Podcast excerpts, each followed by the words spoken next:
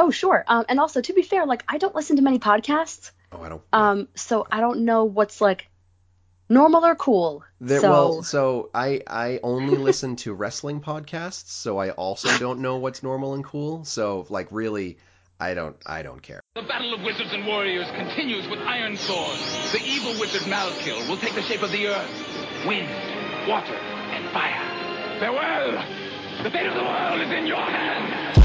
You're listening to the Piercing Wizard Podcast, and I'm your host, Ryan Willett. I'm a professional body piercer with 20 years experience. I travel around the world teaching technique and safety classes, and I'm a member of the Association of Professional Piercers. Listen in as I talk to my friends and colleagues about our industry so we can all stay sharp. Hi everybody, how you doing? Welcome back to another episode of the show.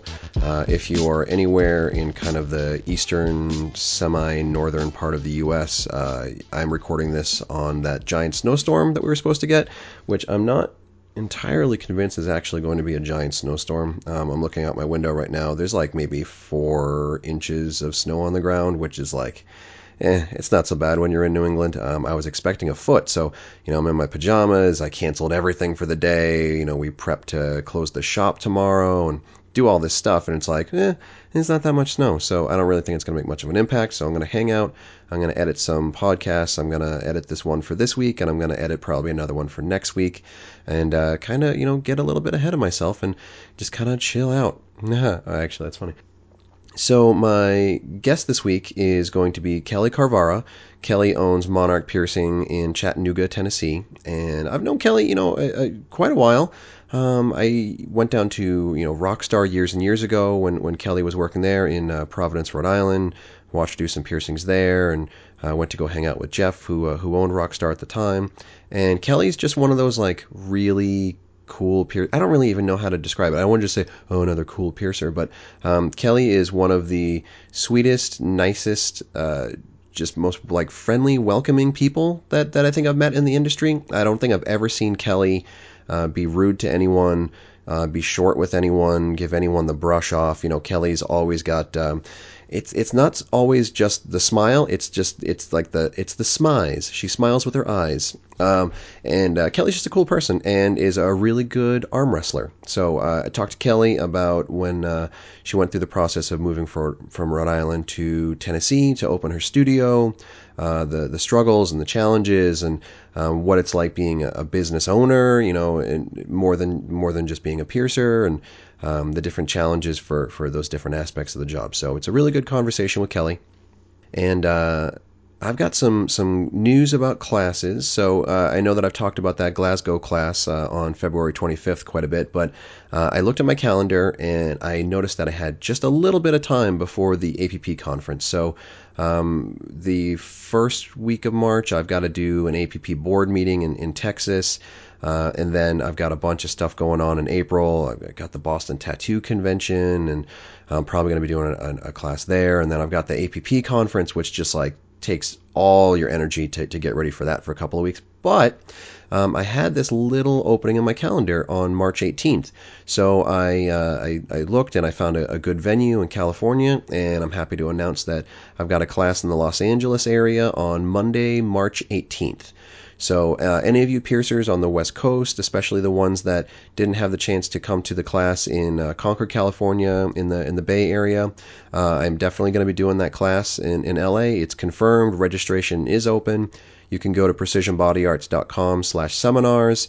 You can go to the Body Art Education by Ryan Willett Facebook page. You can find all the information about the class, and you can go ahead and register. And if you want to just kind of skip the line and just get right to the registration, you can just email me at RyanPBA@gmail.com.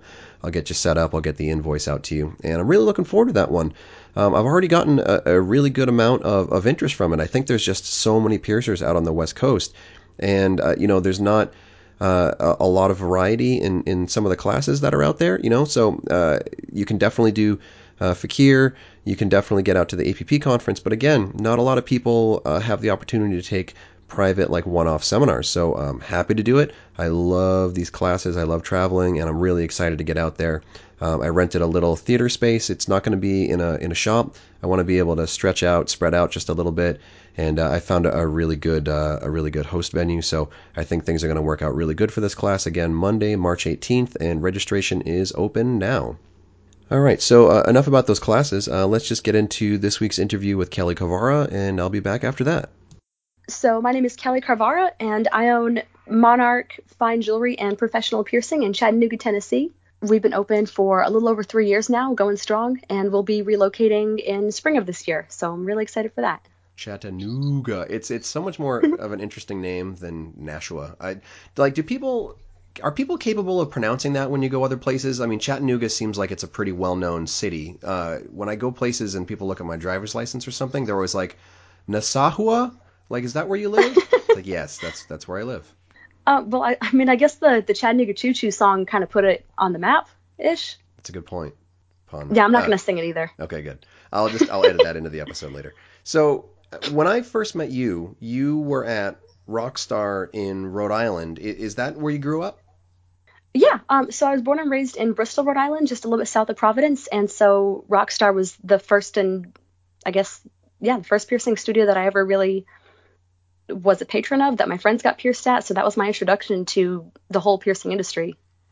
So how did you make the jump from piercing client to piercer? Was it something where you just kind of connected with the staff there and got an opportunity, or did you have to kind of push for it, or like did you have any experience in other shops at all? No, I'd never been pierced at another studio prior to being a client of Rockstar's or an employee of Rockstar's.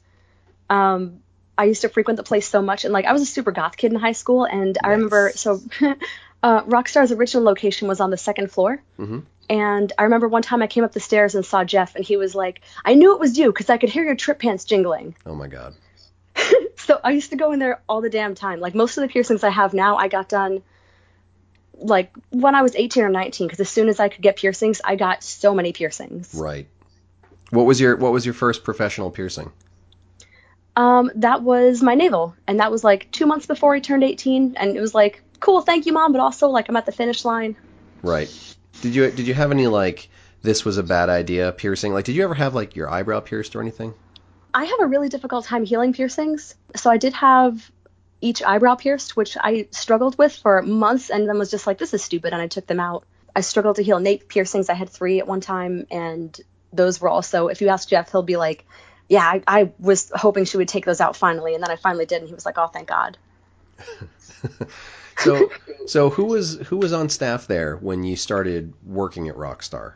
So when I first started working at Rockstar, the piercing staff was Jeff Saunders and Jay Pond, and I think I can't remember if Billy Wood was already working there or if he started working there right after, but I remember that when I was there getting one of my piercings when I was 19, he was apprenticing and telling crazy stories while I was getting my nape pierced.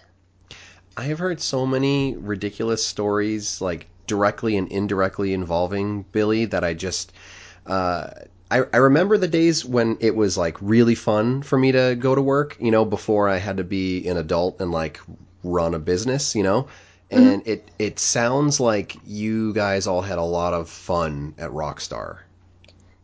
It was the best. Honest to goodness, it was.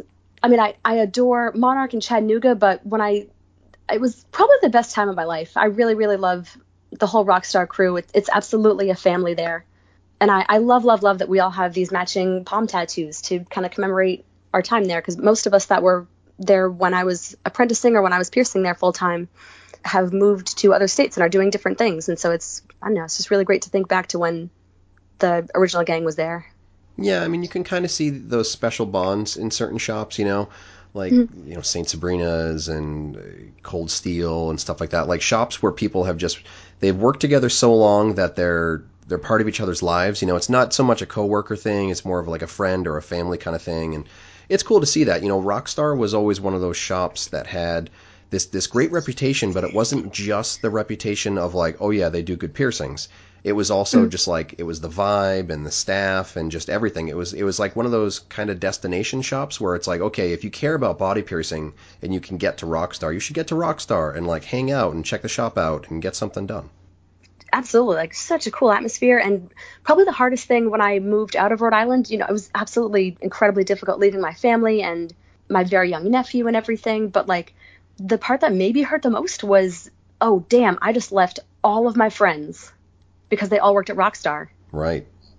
Well, you know, I kind of feel like it was an organic thing because a lot of people were starting to kind of move on at the time. And I don't think it's to knock Rockstar at all because, you know, Rockstar's still going strong and, you know, absolutely, you know, great leadership with Peter and everything, you know, and I just feel like it was this organic thing where people were ready to take different steps in their lives. And I think it's, I think it's a testament to the shop that the shop could still stay there and be strong when, like, you know, it's got some different staff coming and going and things like that. But everybody that, well, just the impression that I get is that everybody who did work there still is part of like that Rockstar crew. It wasn't just like, you know, oh yeah, I worked at Rockstar for a little while. It was like, you know, I was part of Rockstar, and you can kind of see that, you know, with you going off into the world and Billy and Jeff and everybody just kind of like, you know, they turned a new page, but it's not like they weren't part of like the Rockstar crew anymore. Definitely, yeah, and only moved on to do like other awesome things, you know. No one's like left the industry. Right. Right. Yeah. And I mean, everybody's like thriving really well. You know, there are definite times where people can be successful in one shop, but that doesn't mean that they're necessarily going to be successful once they leave that environment. You know, sometimes people are set up by a boss where they know how to work in that one shop and they know how to do well in that one shop, but they don't really have a lot of the skills to kind of transplant somewhere else in, you know, a different shop or a different part of the country or whatever, you know. And, you know, I know on this show, like I fanboy out over Jeff a little bit, you know, but I just think that it seems like there was really good leadership in the shop, but also really good opportunities. And it wasn't just something where Jeff wanted you to be good enough to work there. He just wanted you to be the best that you could. And you know, that probably it's a skill that you all could carry on through life too. Oh, definitely. Yeah. Like we never felt like we had to do a great job or we'd get in trouble. Like we all looked up to Jeff so much, doing an excellent job, like for the sake of our clients and just being the best at what he does. It inspired us all to want to be the best at what we're doing too. So I feel like a lot of us went out of our way to do extra things for the shop and for our clients that we just felt was the right thing to do. It's all because of the wool cap. It's all because of that wool cap he used to wear. Oh, take it back a little further to the Waffle House cap. Oh, geez. He used to wear a Waffle House cap? Yeah, before I started apprenticing and working there, he wore a camo Waffle House hat. Really? That doesn't seem... Yeah. Well, whatever. Multifaceted man of many hats. No pun Literally. Intended. Yeah. Yeah, it was cool because, like, when I went to Rockstar, that was one of the shops where I really got to see certain things, not just used, but used well for the first time. I don't think I had really seen other shops that were doing sterile gloves and things like that. So it was cool to know that it wasn't just like I talk a big game. It was like, you know, you practice what you preach kind of a thing, you know? So the few times that I went to Rockstar, you know, and that was when I think Jeff was just setting up was it the Thayer Street shop? Am I getting that right? The second shop? Thayer Street. There's the original shop, and Atwell's was the second one. Atwell's. Okay, so I went down. I watched you do a piercing. I think I watched you do a surface piercing, and it was just really cool to see that. And then I went over to the Atwell's location when Jeff was still, I think, building it out. And that was the first time that anyone had ever mentioned, you know, I'm building out a shop that doesn't have a sterilization room, you know, or like a processing room rather, you know. And I was just really like... Well, how could you have a shop that doesn't have like a contaminated bio area and a ultrasonic and all that stuff?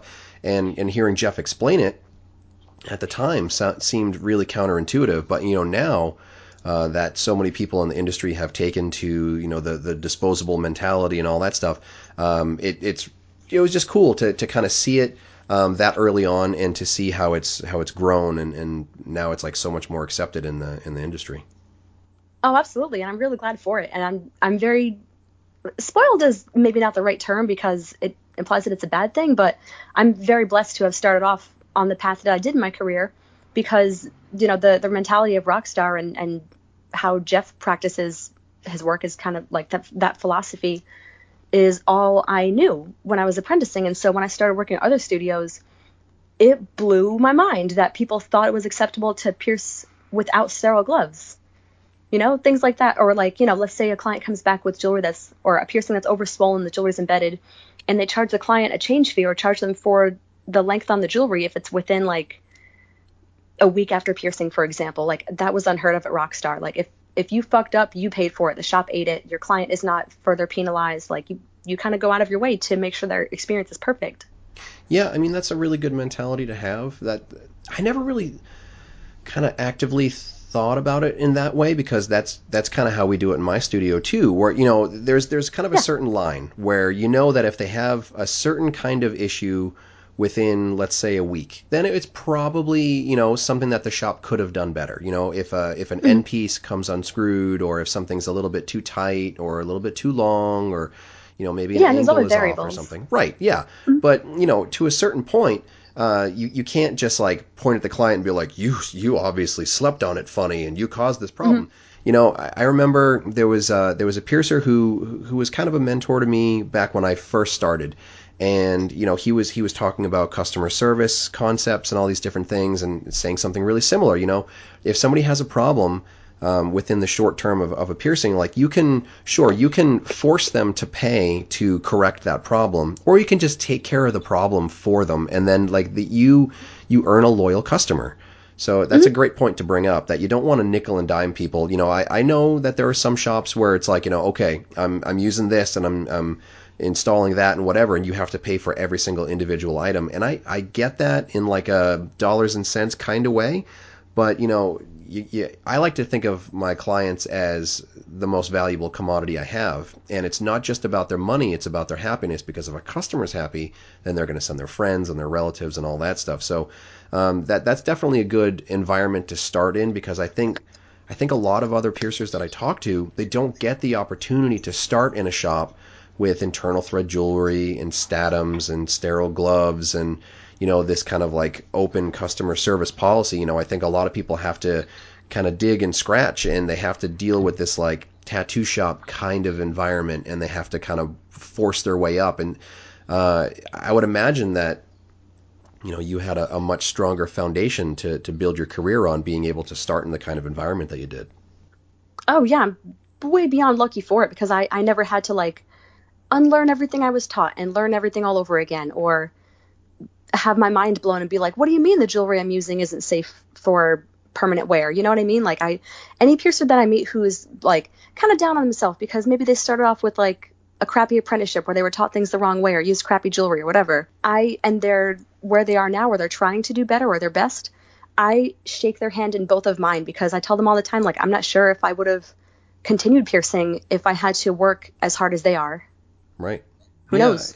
I would never want to take someone's struggles and minimize them, you know, and I know that a lot of people, okay, so whenever I put it out there that I want, you know, ideas for the show or feedback from the show, I'm thinking from the perspective of someone who's been doing this for a long time, and, you know, give me some really complicated subject that I can talk about. You know, let's have a debate about niobium versus titanium, or metallurgy and sterilizers and sport tests. That's how I think, because of, you know, how long I've been doing this. But the feedback I get is almost exclusively way newer piercers who are all super intimidated by the people who are kind of like, oh, you don't do this, you know, and they kind of force it on people. So it's really great to see someone like you who could have gone down that road but didn't, because, you know, you were in this environment that kind of fostered the conversation and the debate and the information, and you're not going to like hold it over someone's head or, you know, beat them to death with it. You know, I think a lot of other people, instead of having that mentality of like, okay, this is a different school of thought, and this is what I think is important to me and to body piercing, you know, you could have very much been like, you know, oh, well, you know, you're not worth my time because you didn't start with these things, or because you can't afford those things, you know? So I just like talking to people like you who are, you know, not dicks, I guess is the best way to put it. Totally fair. But yeah, I feel like when you've been, and this goes in so many facets of life, you know, in terms of like finances or education, like when you have been in a position where you've been blessed with more than someone else, like it's not up to you to like keep it all for yourself. Like you have an obligation to share it with other people. And so I'm incredibly lucky that I had the foundation I did and, you know, the support from my mom and everybody to pursue piercing as a career. And I don't know, I just don't, it's not on me to keep all that information for myself. Like when any of us do better, we all do better. So I want anybody who wants to excel, I think they deserve a chance to. True. Yeah, true. I totally foster that same kind of mentality. Do you feel like you ever ran into anyone who maybe kind of like judged you unfairly because of the way you came into the industry? Was anyone ever like, you know, oh, you had it too easy, or, you know, you're doing things that I don't do, so I want to try to minimize why you think it's important. Did you ever run into anything like that?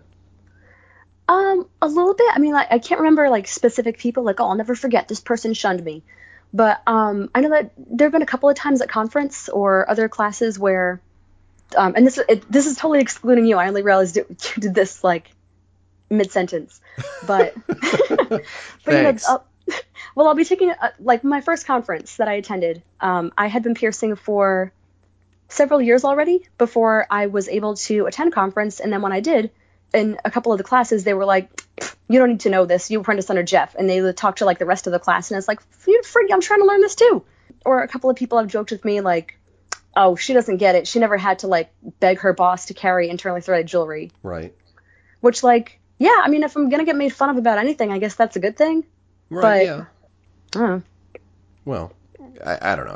I mean, I think it's cool that you got to start with something and you have a conviction to it, you know, because I've known sort of a flip side to that coin where people do start in a shop where they have access to a lot of things that some people might not have access to. And then they transplant out of that shop and they kind of act like those things aren't important anymore, or they don't prioritize certain things that cost more money. You know, someone that learns on sterile gloves, I've known people who have jumped to a different shop and have been like, well, I don't need sterile gloves anymore. Or people that have learned on internal and then they kind of just think like, well, you know, it's cheaper to buy external, so I'll just do this and make a little bit of extra money for a little while and then go back to internal, you know. So it's cool because I'd imagine someone who kind of, you know, moved out of your home base, you know, moved away from a lot of your friends and family to start a new shop and follow an opportunity in a different area. I'd imagine you could have gone a different road and made it easier for yourself. But, you know, having the conviction to stick to what you thought was important, I'm sure cost you a lot more money. Oh, yeah, I could save a ton if I didn't care about anybody.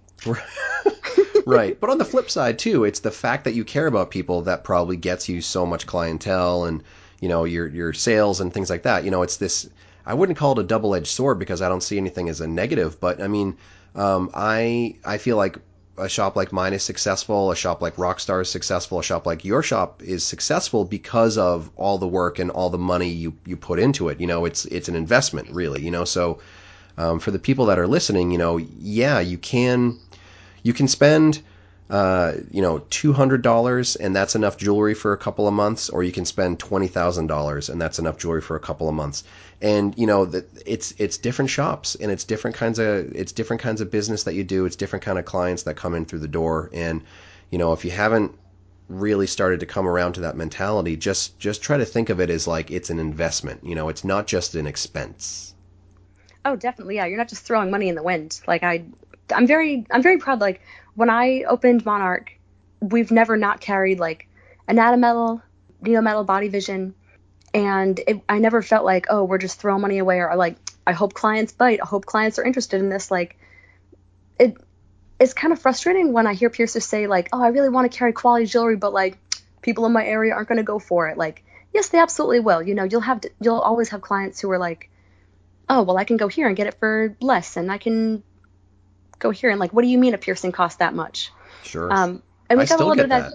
Yeah, we still get that. And like, especially when we first opened, because like, you know, we're the only shop of that caliber from here to like Nashville, Knoxville, Atlanta, where there are other excellent studios. And so when we first started out, like, yeah, there were clients who were kind of like, how much? But I don't know, like the clients who are following all these studios and Safe Piercing on Instagram and Tumblr and other avenues, they're in every city, they're in every town. You know, people want quality in their body or for their children or for their family members and their friends. Sure. Yeah. You know, it's a conversation that I think I have a little bit less work to do in that conversation these days, because I think more piercers are receptive to it, and they know that it's an achievable goal. But I think most of them still don't have the confidence or the access to information where they can do it confidently, you know, and I think a lot of people still struggle with it. You know, that's one of the more common things that I get when I go to different conferences is I meet all these different piercers who they're trying to replicate someone else's success. And it's kind of hit or miss because the same formula doesn't work in every area. You know, like if I'm talking to someone who's in California and I'm saying like, okay, this is exactly what works for me in New Hampshire, you should do the same thing. Maybe they're not going to get the same results, you know? So I would imagine there must have been a learning curve or some growing pains going from Rhode Island to Tennessee. So talk a little bit about how your shop started and, you know, why you picked that area and what were some of the challenges you encountered getting it up and running? Well, I moved to Atlanta for a position that, you know, fell through, and I traveled a little bit, I guess, at different studios to like supplement income in the meantime. And it kind of helped me like gain vision of like, you know, what I would get things like ideas from different studios that I liked, or ideas that I was like, oh, this doesn't flow very well. Like I would never want to do this at my own studio. And, you know, traveling I'm grateful for the information that I learned when I was traveling, but like that gets old. I'm a homebody. Right. And so I came to visit a tattooer friend in Chattanooga, and even just like coming over the dam to get into Chattanooga, I was like, oh man, why can't I live here? Like Atlanta's really cool, but like that is not my speed. Atlanta's a lot of city. It's a lot of everything. It's busy. It's fast. And when I first came to Chattanooga, you know, obviously I was taken back by, it's called the scenic city for a reason. You know, it's a gorgeous city. But I also noticed when I was going into establishments like restaurants and stores and things like that, like so many people had lots of piercings and stretched earlobes, like more than a lot of other places that I've traveled to. But a lot of them were wearing like ill-fitting jewelry, like super long industrial bars, or, you know, plugs and eyelets that you could tell came from the mall and stuff like that. And the closest studio to get like high quality jewelry that I knew of would be in like Nashville or Knoxville. And there wasn't really anything that I knew of in Chattanooga. So eventually I was just kind of like, well, dang, I should just open shop here.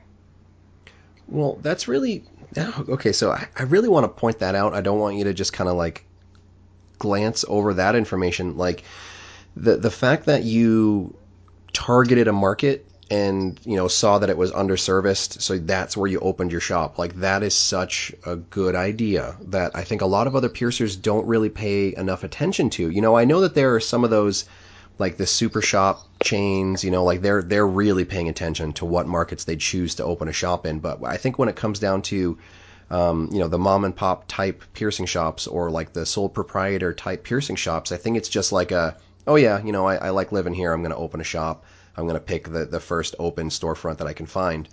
But, you know, like figuring out what kind of market is there, who's already servicing that market, or is it, you know, saturated, oversaturated, undersaturated, is it near a college campus, you know, all these different things, you know, what's it like being able to travel in there, what's the parking situation, all those different things. I love business. I love thinking about business, you know, like there's another friend of mine around here who's just going through the process of opening their shop, and they spent all this time and, you know, they carefully picked a location and in a market that wasn't being like fully serviced, you know, and or you know, they wanted to give an alternative to what was being offered in that area. And it's just really cool from a business standpoint to see the success that you've had from that. So if you haven't heard it today, good job. Thank you. So what were some of the challenges like? Oh, I mean, this was, I don't want to assume, this was your first business? Yes. My first time ever in any kind of management position whatsoever. So what was that like? What were some of the harder things that didn't really have to do with buying jewelry and, you know, making a piercing shop? Like what were some of like the business hurdles that you had to jump over? I guess I'll try to go chronologically. Like first was finding a commercial space, because when Monarch originally opened, it was within a tattoo studio who was like a friend of a friend who was like, oh, we're going to be tattoo only, but I get emails all the time for piercing, but I would never want anybody here piercing who's not of your caliber. So what do you say? Mm-hmm. So I opened Monarch there and was only open from Halloween to the end of the year, 2015. And we like really quickly outgrew the space that we had there because it was just like a small room for jewelry displays and a small room for piercing. But like business grew much faster than I thought it would, which is the best, again, the best problem I could have, but like it was one nonetheless. Right. So left there at the end of the year to open Monarch standalone location. And that was far more difficult than I thought it would be on a time constraint where I wasn't making any money. So finding a commercial space with, and I wasn't prepared. Like the whole time that I had started Monarch, I didn't know how much work it would be. Surprise! Opening a business is hard. Yeah, I have learned so much by, you know, as a body piercer, I'm sure you've learned loads in your career, you know, enough that you could probably, you know, write a book, teach a class, all that stuff. I think a lot of skilled piercers have done that. But if you're a skilled piercer working in someone else's studio, there are volumes of information that you've probably never had to think about on a daily basis. But as the owner, like, it's all your responsibility. So, yeah, I definitely get where you're coming from. Yeah, exactly. Like, not only are piercings my problem, every single problem is my problem now. Right. So finding a commercial space was difficult because many spaces that we looked at, you know, obviously I was looking to be like downtown where it's kind of popping and people are shopping and the college students are. And, you know, realtors would not call me back. But I also kind of don't blame them. Like, on the one hand, I look like I do. So I can understand one not wanting to take me seriously. But I also didn't come in with like a formal business plan. And so I can see how they were like, oh, okay. So a lot of that's on me too. And I finally found a space where like the property is owned by an out-of-state entity. Mm-hmm. And so they didn't really care. So they just signed up anybody. Right. So that's where Monarch is now. But again, the business grew much more quickly than I thought it was going to. And so we're having to relocate this year. Oh, that's awesome. I didn't know that. Oh, yeah. So in spring of this year, we already have the lease signed and everything. We know where the location is going to be. We'll be on the south side in downtown Chattanooga. Nice. The new space will be 600 square feet larger than the current one, so we can have a second procedure room. I can apprentice or finish apprenticing Rhett, who has been working with me for the past year and almost a half. So do you have a dream list? Because I've expanded my shop twice since I started, and you know, with my first shop it was really just, let's just get the door open and try to make some money. I'm 21. I don't know what I'm doing. And then with my next shop, it was like, okay, these are the improvements that we need just to operate at the level that I want to operate at. And then the third shop was more, okay, now what can we do for client experience and what we, you know, to stretch out a little bit. So what are some of the things like on your wish list for the second location, or technically third location? Yeah, exactly. I tell everybody all the time, like, hopefully this is the last time I have to build out a studio because that gets old. So my plans for this new location are obviously to not have to turn clients down because we're often booked like maybe 2 days in advance. And so we're frequently turning clients down who are like, I didn't know you had to book appointments for piercing, or I didn't know you had to book so far ahead for piercing. And it's unfortunate because I'd like everybody who calls and tries to get pierced to leave smiling. So this way, not only can I apprentice Rhett, but I can hopefully hire another piercer and back off of piercing, not altogether, but at least full time. So I can manage the studio more than just work at it. Right. Because when I initially opened Monarch, the goal was kind of just like, okay, I need a place to work. I don't want to travel anymore. I'm going to open my own studio and just work there. But the longer I do this, the more I realize, like, man, my skill set is designed really well for managing a business and not just day-to-day client interactions. Mm-hmm. So yeah, hire another piercer to take on some of the more day-to-day tasks. A big thing for me is the minimizing steps and like the ease of flow throughout the process. So less clunkiness with like taking out jewelry to show to clients. I mean, just kind of making sure that there's like ease from like when the client walks in, where do they step? Where do they go? Where is your eye led? Like, what are you focusing on? Right. All that stuff is really smart, you know, and that those are the kind of things that you, as much as you try to do it with your first shop, like you're never gonna have all that stuff worked out. You know, there's some things that you have to just learn through trial and error. You know, just like with body piercing, you know, like nobody's gonna pick up a needle for the first time and nail every single piercing. Like it takes you a while to dial it in. And the same thing as a business owner. You know, I think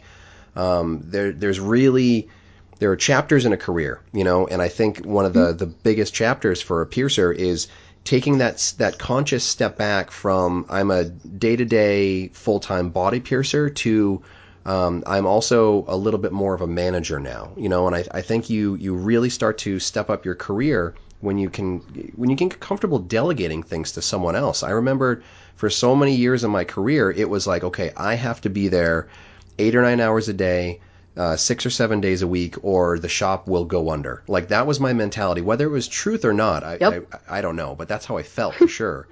And then it was like, okay, you know, I have another piercer who can do stuff, you know, and I know that the stuff is going to get done well. So now I have 6 extra hours I can spend in the office making these new jewelry orders, or, you know, just doing stuff, doing the boss stuff, you know. And now I'm down to 2 days a week piercing.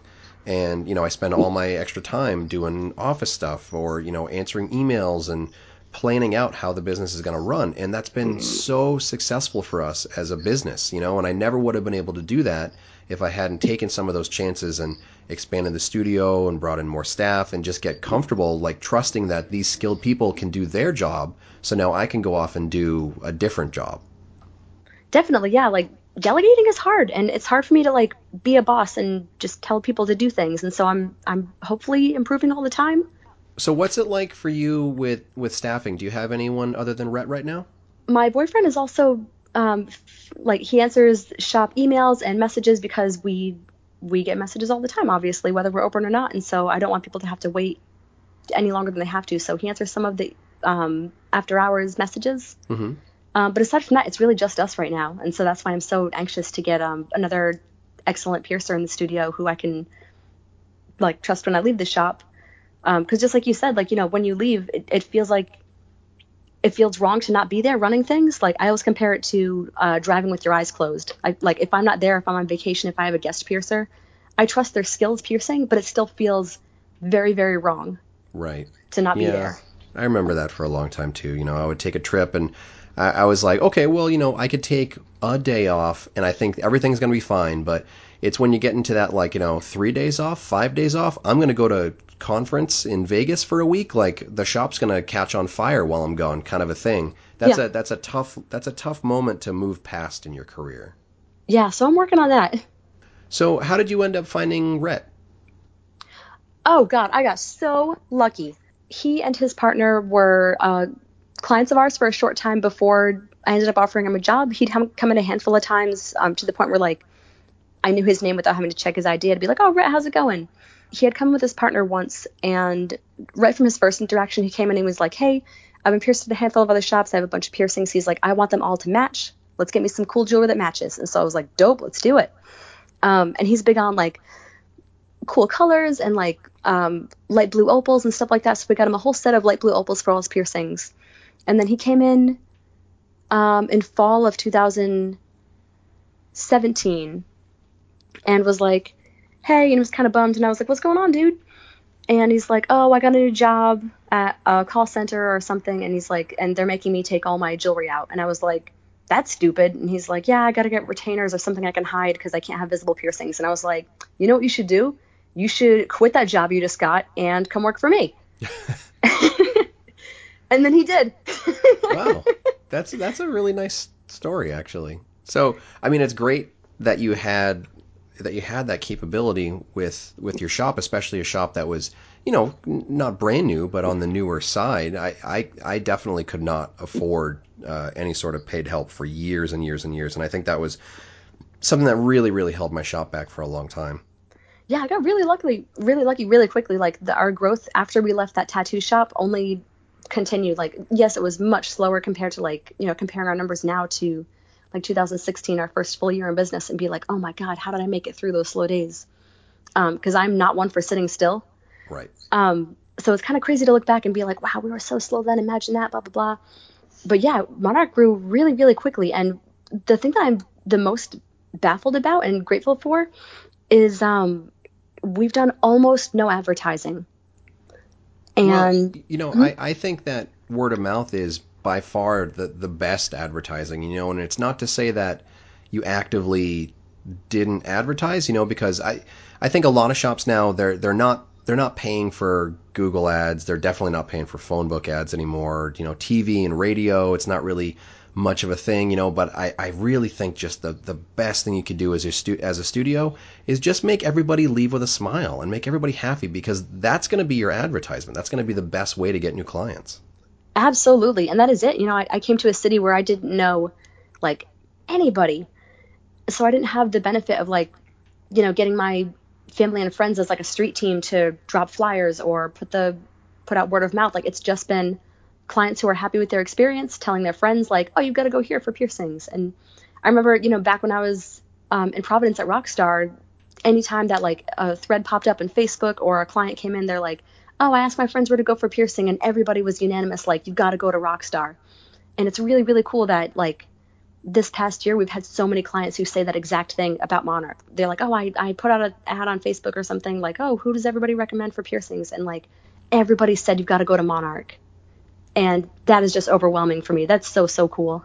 That's awesome. I mean, that's got to be a really good feeling. It's got to really validate, because I'm sure there were some tough decisions for you, you know, like picking up and moving, especially to, like, you know, Tennessee. Not to knock Tennessee, but I mean, it's just so far from where you started, and it's in an area where now I think there's a lot of good piercers around there. It's, and, you know, it's established. You know, you can think of, you know, people like Born This Way and Logan and, you know, all these different people that are around Tennessee. But I think a couple of years ago, it was a different story, you know, so it probably felt like a lot more of a gamble to move there. And it really seems like that gamble paid off. Oh, yeah. I mean, there's some great studios and excellent piercers in Tennessee, but, like, and I come from the smallest state. So, like, Tennessee is a really big state. It's really a wide state. So there are a lot of great shops, but, like, they're all kind of spaced out by, like, 100 to 200 miles in between. Right. So, you know, not to talk about my fucking classes again, but, you know, I just did the class in Nashville, and you know, you and Rhett were there, and a handful of other piercers that I know from the area, and lots of other piercers that I didn't know yet. And it's tough when I do these classes, because, like, I'll think, like, okay, this is a big city that's easy to fly into, and then I'm like, oh, you know, I can definitely get a couple people from, like, the area around there, and then I start talking to people, and they're like, yeah, it's like a 4-hour drive for me to get there, or a 3-hour drive, or whatever. It's like nobody's close to anything around there. I mean, sort of, but not really. And that's one thing that I've noticed is a huge difference too between, like, New England and, I'm just going to say, the South, because I'm assuming it's, you know, I noticed this when I was in Atlanta and also in Tennessee now. People in the South seem to be much more okay with driving long distances to get an excellent product or service. Whereas in New England, I feel like we had a lot more clients who were like, you know, they show up for a piercing at Rockstar in Providence and not have their ID and be like, you may not have to go all the way back to East Providence, which is, like, the neighboring town. Right. I get that all the time. And, you know, but I mean, yeah. I was in Nashua, New Hampshire, which is at the very, very bottom of New Hampshire. You were in Providence, Rhode Island, which, like, you know, you could, like, throw a baseball across that state. But so, yeah. But it was like we were on two different planets. You know, it was an hour and a half apart. And you probably, you know, deal with clients that are fine driving an hour and a half to you to get something done, or people in that area. Like, they're, just like you said, they're used to driving a little bit to get a quality service. But for me, if there was, like, a client that was in the middle, like, it was this groaning thing where it's like, oh, I have to drive 45 minutes to go to one of these, like, you know, the only APP shops in New England, you know, like, there's, so, you know, there's like 5 APP shops, and they're all within probably an hour of each other, more or less, but it's like we're different planets in a solar system. Yeah, like, really great studios in New England are very saturated. They're very close together. But here in Tennessee, they're, like, kind of spaced out. And what's interesting too is I feel like there's maybe more of a sense of, like, competitiveness down here. Yeah. Like, a little bit, yeah. Like, Stray Johnson and I started the Tennessee Piercer group on Facebook for, you know, piercers in and around Tennessee to join and network and share ideas. And I personally have gone into almost every studio in and around Chattanooga that offers piercing with one of the cards, the postcards advertising for conference for the APP, being like, hey, my name is Kelly. I own Monarch. You may have heard of us. I just wanted to let you know that, like, we're members of the APP, and I would like to help you join too if you'd like to. If you have questions or ways you need to meet environmental criteria, let me know. and I invite them to join, like, friend me on Facebook, join the group. Like, I'd love to help them learn more, shadow me, whatever. And I've been met with a lot of, like, kind of weird stares and, like, oh, it's okay, sweetie, I've been piercing X amount of years. Right. And so nobody that I visit in person has taken me up on it. Well, so just to play a little devil's advocate, if somebody had walked into my shop and, you know, let's not say that it was specifically APP because I've always been like an APP fan, but if somebody came into my shop and they were like, hey, you know, I'm this step above you and I want to help you take a step up to my level, I could see how they would maybe take that as like a, who the fuck do you think you are kind of a moment. But like, knowing you, I know that you would never present it that way. But I think that sometimes people are kind of stubborn and kind of set in their ways, and I definitely get that around here. Whenever people talk about me in, like, other shops, it's not just like, oh, yeah, you know, they do this great jewelry. And they're always just like, oh, yeah, that guy that always, like, you know, talks about this and that and whatever that, you know, we don't really prioritize here. So I definitely get that whole, like, you know, oh, you're with APP, cool kind of mentality. Mm. Well, another thing that I thought was really cool back when I was at Rockstar is, like, Jeff was totally willing to teach anybody in Providence, like, how to do a piercing. Like, I remember there was a piercer on the other end of Providence who came to watch me do a surface anchor one time because he had been piercing for years, but he had never had experience with that or with certain techniques. And so I did one on him and explained to him how to do it. And I'm pretty sure I even asked Jeff one time, I was like, hey, you don't mind, like, teaching your potential competition? And he's like, no, why would I? He's like, we have a special thing, so if piercing well is the only thing that's keeping us going, then, like, that's not all right. Like, I know, he's like, I want everybody doing well. I want everybody using safe jewelry. He's like, that's not just for us. That's for our client's sake. And so that's how I feel here. You know, I don't want to walk around like I'm king shit at all. I'm just very lucky for the education I've had. And I really want everybody else to share information too. Like, I have so much to learn from everybody else. Yeah, I mean, it's just good to think that way in general. You know, I think that a lot of the younger piercers, newer piercers get really frustrated when they don't get that interaction. You know, it's tough because I'm definitely, and you are too, definitely, we're in that APP bubble. And I think when you're in that bubble, it's very much like a team mentality of, like, you know, oh, hey, you know this thing I don't know? Oh, show me that thing. And, like, oh, you know, you don't do this thing that I do? Here, let me show you this. And it's like, yeah. It's this constant enthusiasm of sharing back and forth. And I think once you step outside of that APP bubble, and unfortunately it's kind of a different world for piercing. And, you know, when I meet piercers who are not in that bubble, I've heard so many different negative experiences where, like, you know, people aren't allowed to shadow in other shops. They're not allowed to, you know, question the way that they were taught by their mentor. They're not encouraged to go to seminars or conferences or, you know, try to shadow or stuff like that, you know, and it's got to be crazy frustrating, you know, and it's probably frustrating for some of the people that listen to this podcast and hear me and you talking all like sunshine and puppies and like, hey, let's trade piercing information when, you know, maybe they haven't had that kind of access. So yeah, I don't know how to help certain people like that, other than just kind of extending that hand in the same way that Jeff would extend it, you know, like, I would imagine you're pretty open to shadowing in your studio. Oh, always. And I say this to anybody who will listen, anybody that wants to come shadow me can come do it. I would love to hang out with you. I would love to, I'm not a partier or anything, but like, I'd love to get a drink with you in Chattanooga and show you things and learn from you and have you be like, well, why do you do it this way? I do it that way. Yeah. Anybody that wants to come visit is always, always welcome. That's great. You know, I think it's really cool, you know, especially the piercers that I met when I was in Tennessee. They just seem so, like, extra friendly. Like, I don't meet jerks when I go to these classes, but I think Tennessee was just, I think it was one of my favorite classes that I've done recently. And I don't know if it was because of the venue sort of a thing, you know, for the people that weren't there. I rented like a big house and we all just kind of hung out in the living room. So it was more just like hanging out with friends rather than like a stuffy kind of classroom environment. And we were just, you know, had pizza for lunch and stuff like that. So it was a fun class, but it was a really, really good group of piercers.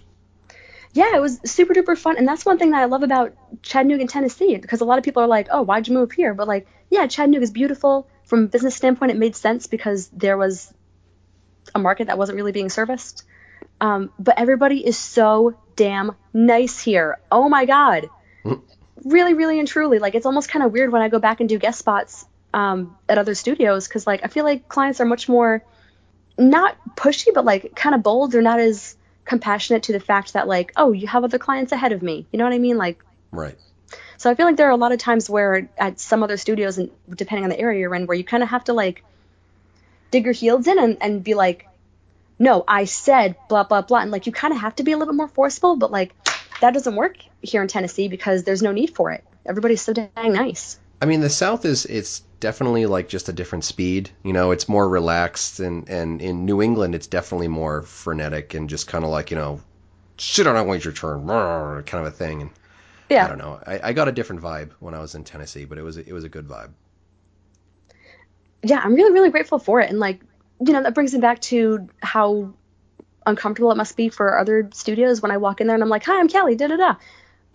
You know, when I was little, my dad would, when he took me to the playground, he'd be like, he didn't want to actively play with me. He was more just kind of like a sit and watch me play and do my thing kind of dude.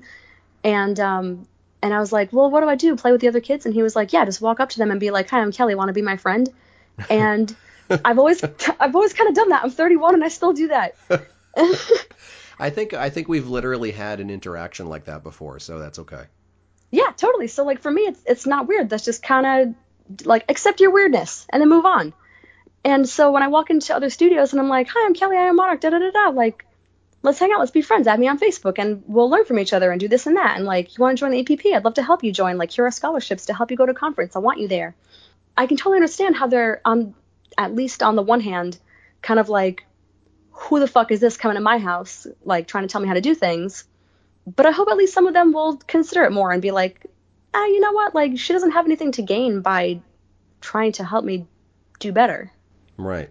Well, you know, I think that's one of the better things that people can do to represent not just themselves as a piercer, but to represent the brand of the APP, is work against those preconceived notions that some piercers might have, you know, because back in the 90s, you know, I wasn't involved in the APP at the time, but the APP kind of earned a reputation as, like, elitist pricks, you know, and now I don't think it could be any farther from the truth, but I think we still have a lot of outreach to do to those piercers who maybe, like, they don't think that the APP are elitists, but their mentors definitely thought that the APP was elitist. So, you know, for someone like you to walk into a shop with a smile on your face and say, like, hey, you know, I'm part of this thing, and I want everybody to be part of this thing, and if you want any help or if you have any interest in this thing, I'd love to help, rather than just being like, you can't sit with us. Bleh. Yeah. Well, I can't think of anything else to talk about. You know what I do want again? I want that hot chicken. Like I know that you can get spicy chicken anywhere, but, like, very specifically, like, Tennessee hot chicken, it was really good. It was a really good meal. Actually, it's even more specific than that. It is Nashville hot chicken. Oh, Nashville hot chicken. I mean, we'll eat it anywhere, but, like, it is Nashville hot chicken. Yeah. Well, you know, it was good that I got to try a delicacy. Yeah, in Nashville, no less. Right, in Nashville. Who'd have thunk it? I also went to, I don't know if you've ever been there, and it definitely seems like it's like a tourist trap kind of place.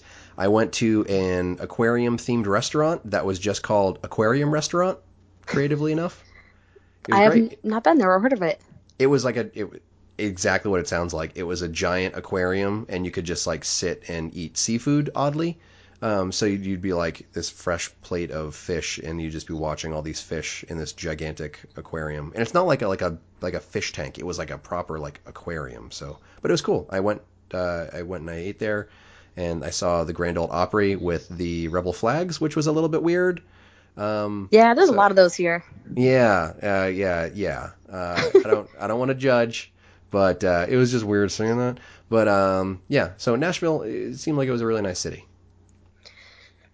Yeah, I mean, Nashville is still a little bit too much city for me. Yeah. Chattanooga is really my speed. I would love for you to come to Chattanooga at some point. Well, you know, don't hold your breath. I don't think I'll be back in Tennessee for a while, but I would like to go back so I can, you know, maybe make more of an effort to get out and around a little bit. I was only in Nashville for, like, 3 days, and honestly, like, the whole trip was just based around wrestling shows, and I added on the seminars so that I wouldn't just be, like, sitting by myself all day every day. Oh, I know you did. Yeah. I have no shame in that. Yeah, we got to get some wrestling show happening in Chattanooga. Yeah. Well, I guess there's a lot of wrestling around Tennessee. I'm not going to take over this conversation with wrestling. But yeah, the really cool thing is, you know that I'm doing a class with Jeff next month in Glasgow, right? I have seen the ads that you posted, yeah. So the night before in Glasgow, guess what they're having? Is it wrestling? It's wrestling. So I got some tickets. I'm making Jeff go with me and a couple other people. So it's going to be super fun. That's fucking radical. Yeah, it's going to be really cool. Who else is going with y'all? Like other people that I know? Well, Lola Slider. I don't think you've met. I don't think Lola's been over at the APP conference yet. But like, I'll definitely introduce you to this year in Vegas. But Lola is going to be like a bright shining star, or actually already is a bright shining star in the UK piercing scene. So she's definitely someone to meet. I really tried. You know my other piercer, Evan, right? Yeah, Keanu. He's a sweetie. Yeah. So I really wanted to bring him over to Scotland, but it just didn't work out, you know, getting coverage and all that stuff. So boo, no Evan in Scotland. But we're going to have a really good time. You know, there's a good amount of people, and I'm going to force as many of them as possible to come to the wrestling show with us. Yes. Yeah, it's cool. All right, Kelly. Thanks for talking to me, and maybe we'll do like a follow-up episode after you get your new location up and running. I would love that. So one more time, just kind of tell people, what's your social media? Where can they find you? Where can they find your shop? Yeah, so I'm Kelly Carvara, and the studio I own is Monarch Fine Jewelry and Professional Piercing. We're in Chattanooga, Tennessee, and we'll be relocating in spring of this year to downtown on the south side. Nice. And you can find us on monarchpiercing.com, at Monarch Piercing on Instagram. All right, well, thanks for talking to me, Kelly. Yeah, thank you.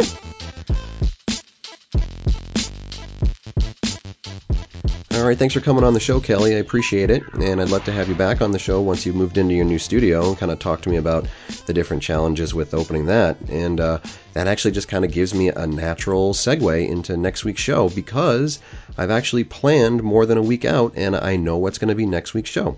I re-interviewed Matt Bonantono. Matt was on the show about a year ago. I did one of my first private seminars was at Black Lotus Tattoo Gallery in Maryland, and that's where Matt was working at the time. He had a piercing business inside of someone else's tattoo business, and offered me the invite to come and teach a class there, and that's what kind of started me down the path of doing all these private seminars. So really appreciative of that opportunity. And Matt has since moved on and opened his own piercing studio in Maryland called Freya, and that's what we talk about. We talk about kind of transplanting from going from one smaller business, especially, you know, more of a component to a tattoo shop, and moving to a body piercing only business. So it's a great conversation. We talk a lot about the different challenges, different things about studio ownership that some piercers might not think of. So really good conversation. Definitely stay tuned. Next week I'll be back and we'll talk all about that stuff. One last reminder, I've got that class Monday, March 18th in the Los Angeles area. It's actually going to be in the North Hollywood Hills, but you can go to PrecisionBodyArts.com/seminars.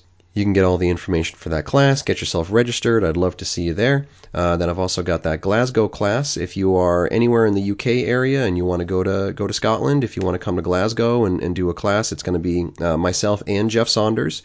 We're going to be doing a little bit about bevel theory, a little bit about disposable techniques, and then we're going to be doing a lot of hands-on workshop stuff and really showing you in your own hands how you perform piercings that way, how you utilize those techniques, how you practice it, how you dial it in. So a couple of really good classes coming up. I'm really excited. Lots of other classes. I've had lots of other offers for, you know, come here, teach a class. We'd really like you to come here and teach a class. So I really think 2019 is going to be a strong year for those private seminars. I'm really excited, really looking forward to it. If you're a body piercer, if you're a studio owner, if you have a space that you'd like me to come and teach a class in, and it can accommodate, you know, let's say around 30, 35 people with tables and chairs, I would absolutely love to come teach a class just about anywhere. I love body piercers. I love traveling. I love teaching. So it kind of ticks all the boxes for me, especially if there's like a wrestling show in your area. Double thumbs up. And even if you're not the studio owner, if you're just a body piercer and you know a couple other body piercers in your area that would be interested in taking class, go ahead and reach out. You know, let me know where you are. I'll try to get a class as close to you as possible. Email me at RyanPBA@gmail.com or send me a Facebook message. So I will be back next week with that interview with Matt Bonantono, and thanks for listening. I appreciate it. For more information about the show, visit piercingwizardpodcast.com or like Piercing Wizard Podcast on Facebook. For more info about your host, visit PrecisionBodyArts.com or search RyanPBA on Facebook, Instagram, and Tumblr. If you enjoy the show, you can subscribe on iTunes, Apple Podcast, and Google Play. Music by Benny V. Blanco. Show copyright 2017, Precision Body Arts, LLC, all rights reserved.